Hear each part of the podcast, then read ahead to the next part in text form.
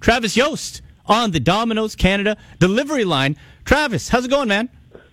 Nothing better break for these uh, 60 minutes. Nothing better happen now. no, uh, Travis, you've, you've uh, been fancying yourself a little bit of a uh, a Senators insider as of late, right? You're, you're putting things out there. You're you're breaking some news. Let's let's talk about Erik Karlsson, And we chatted about it last week. He's top of the TSN trade uh, trade bait list. Do you forecast anything being done by this Monday, given what he can do for a team that, that could go on a nice playoff run? Uh, there, there's so many wrinkles and layers to this. So this is the I, I'll speak in the general sense.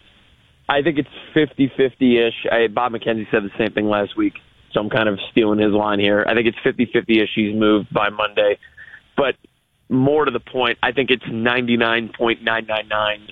He is traded by July. Um, this is this is going to happen whether it's tomorrow or Monday or in the uh, in the off season, Erik Karlsson will be traded. Uh, and and the the interesting discussion or debate comes for Ottawa is what do you do? Do you do it now or do you do it in the summer? And there, there's pros and cons to both, right? So they've got clearly they have Tampa Bay teed up as a trade uh, interesting trade party here for Erik Karlsson, and that's all fine and well. But Tampa Bay's kind of looking around and saying, look, there's no other super serious bidder right now. Number one. Number two, we know we are a preferred destination for Erik Karlsson in hmm. unrestricted free agency. So yeah, we get it. He's a he's a superstar player, and we're going to offer a, a decent package here. But we're not going to go above and beyond. We're going to try and avoid trading any of our roster players. We'll give you a first round pick. We'll give you maybe one of our best prospects not in the NHL team, and we'll try and work something around that. Uh, what I think Ottawa needs more than anything in the world right now is a second serious bidder, whether that's Vegas um, who I think would be the second most sensible team, or a Dallas. And again, this is merely speculation on my behalf here, but they need a second team to try and out leverage Tampa Bay here because the sense around the league, which this this part is bizarre to me, but this is the perception around the league. It's that Ottawa has to move Karlsson either now or in the next few months, and everyone knows it, so everyone's waiting him out. And I, I can't I can't imagine what the reaction is going to be when he's traded especially if it's at the deadline, because I don't think he is going to get nearly the type of package that Sens fans probably think he's worth. Well, and that's what it comes down to.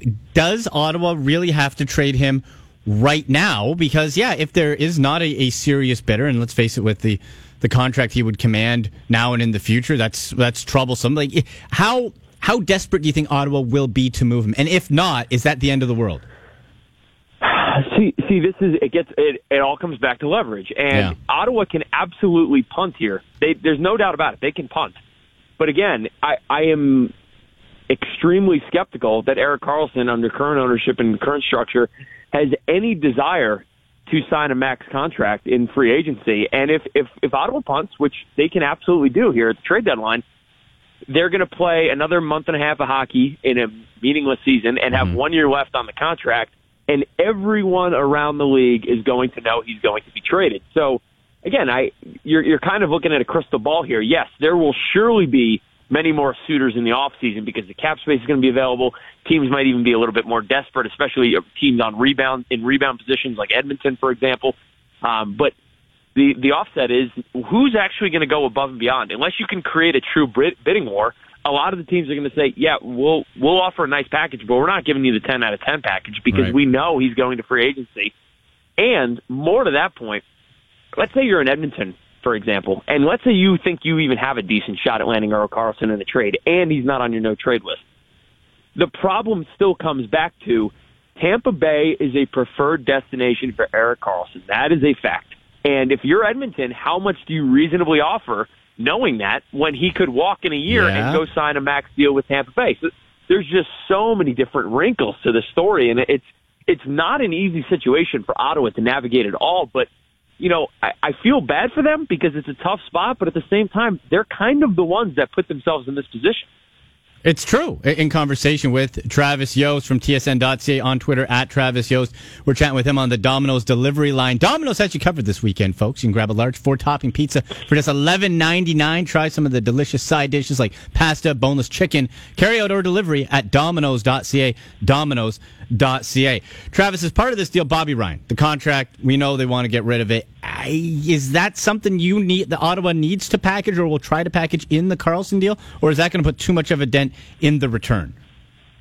Um, it, it, it really depends on if they can get a two or three team or four team trade going. I heard as wow. recently as of yesterday that they could even be looking at a four team trade scenario. Um, if you thought the complexity behind the Derek Brassard deal uh, was was something, uh, you haven't seen anything until you see the the machinations that they're working on with this this type of trade.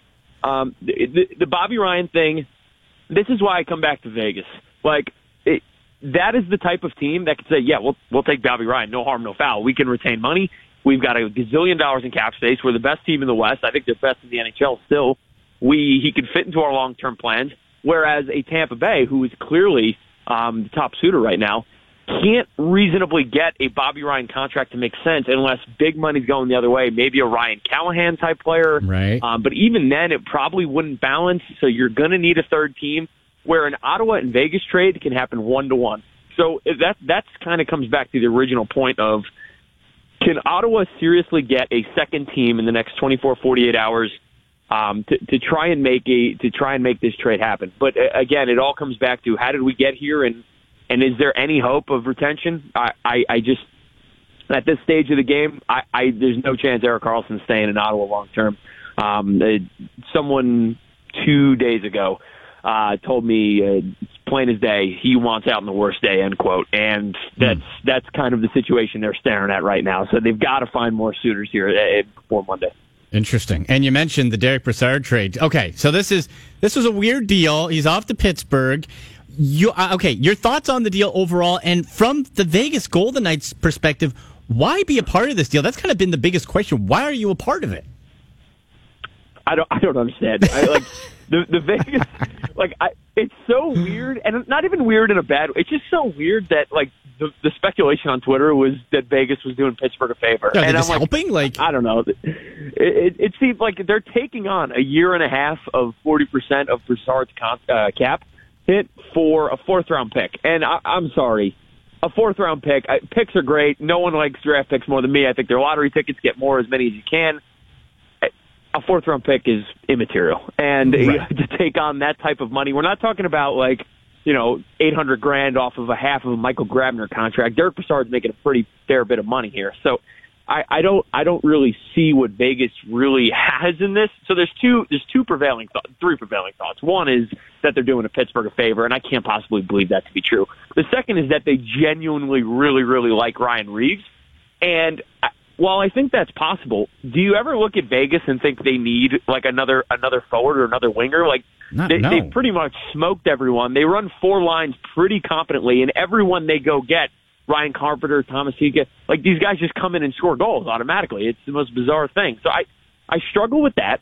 Um, I struggle with the Pittsburgh theory. The third theory, and this is conspiracy. I have not heard anything along these lines. Um, so let me be clear about that. Okay, dish. But, but Vegas keeping Brassard out of the West and avoiding Winnipeg, plus avoiding him going to Winnipeg, which could be a potential Western Conference finalist opponent, or or that Vegas is trying to help Ottawa clear cap space and tried to help facilitate the trade because they want to get in on this Erik Karlsson mega deal. Whether they are the ones receiving Erik Karlsson or whether they are going to be a third team in an Erik Karlsson trade. Wow. Now that that that to me, even though it is I have not heard anything along those lines, of the of the three or four things that we talked about, that could make the most sense. And the reason why is Uh, Vegas can fit Karlsson tomorrow. They can fit Bobby Ryan and Karlsson tomorrow.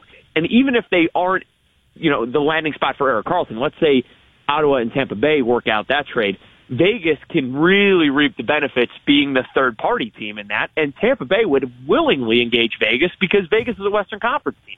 So if Tampa Bay pings Vegas as, hey, look, we need to wheel assets through you guys to make make the financials work, Vegas can help facilitate that further, and they would have done so by helping them get off the Derek Brassard contract. I, I think that makes more sense than the other options, but hmm. again, that that's a dart throw. Boy, that that's interesting though, Travis. That makes a lot of sense, right? Because it, it it would make this Brassard deal, uh, it would give reason to it, right? It would be like, okay, this is why that kind of happened to facilitate that. Because on its own, it's weird, but uh, yeah, it's it's uh, it's strange. Travis, real quick, uh, one more before uh, we go. Let's talk William Karlsson, the other Karlsson. So they'd have two Karlssons if they got this. Uh, 33 goals, converting 24% of his shots after last night's win over the Canucks for Vegas. Uh, that line, that first line involving Karlsson, Neil, and uh, Marchessault, best in the league. Can you make your, your case in 60 seconds? Uh, yeah, they get 58% shots, 58% of the scoring chances, 67% of the goals, and I think they play every single shift and have the entire year in the offensive zone. I went to the Vancouver game last night at, at T-Mobile, and it is you don't even need to read the numbers on the back of the jerseys to know when Vegas has that line on the ice. It, it's very reminiscent. I mean, there there are other comparatively great lines like the Patrice Bergeron line in Boston, but it, it's very reminiscent to me of that old Sedin line about four or five years ago oh, okay. in Vancouver when you could never get the puck from them, and it was a mix of they passed the puck too well, they skate too well. They work the boards too well. They're too agile. They they just have so much complementary skill sets between one another. And and and let's be honest, like regardless of whether William Karlsson is a 30 plus goal scorer or not, um, he has a legitimate chance now to win the Rocket Richard. He's three back of Ovechkin. He's got 33 goals, That's and I insane. think he just leapfrogged Kucherov. what this Vegas season is so weird, but it's a, it's it's, It's a lot bizarre. of fun. It's a lot of fun. Travis, It's bizarre. Thank you so much, buddy. Let's do it again next week. All right, take care, Andy. All right, Travis Yost, follow his work, tsn.ca. How about that? Some conspiracy theory wielding the web of possibilities of how that Brassard and Karlsson trade or maybe trade could make sense. Get him on Twitter at Travis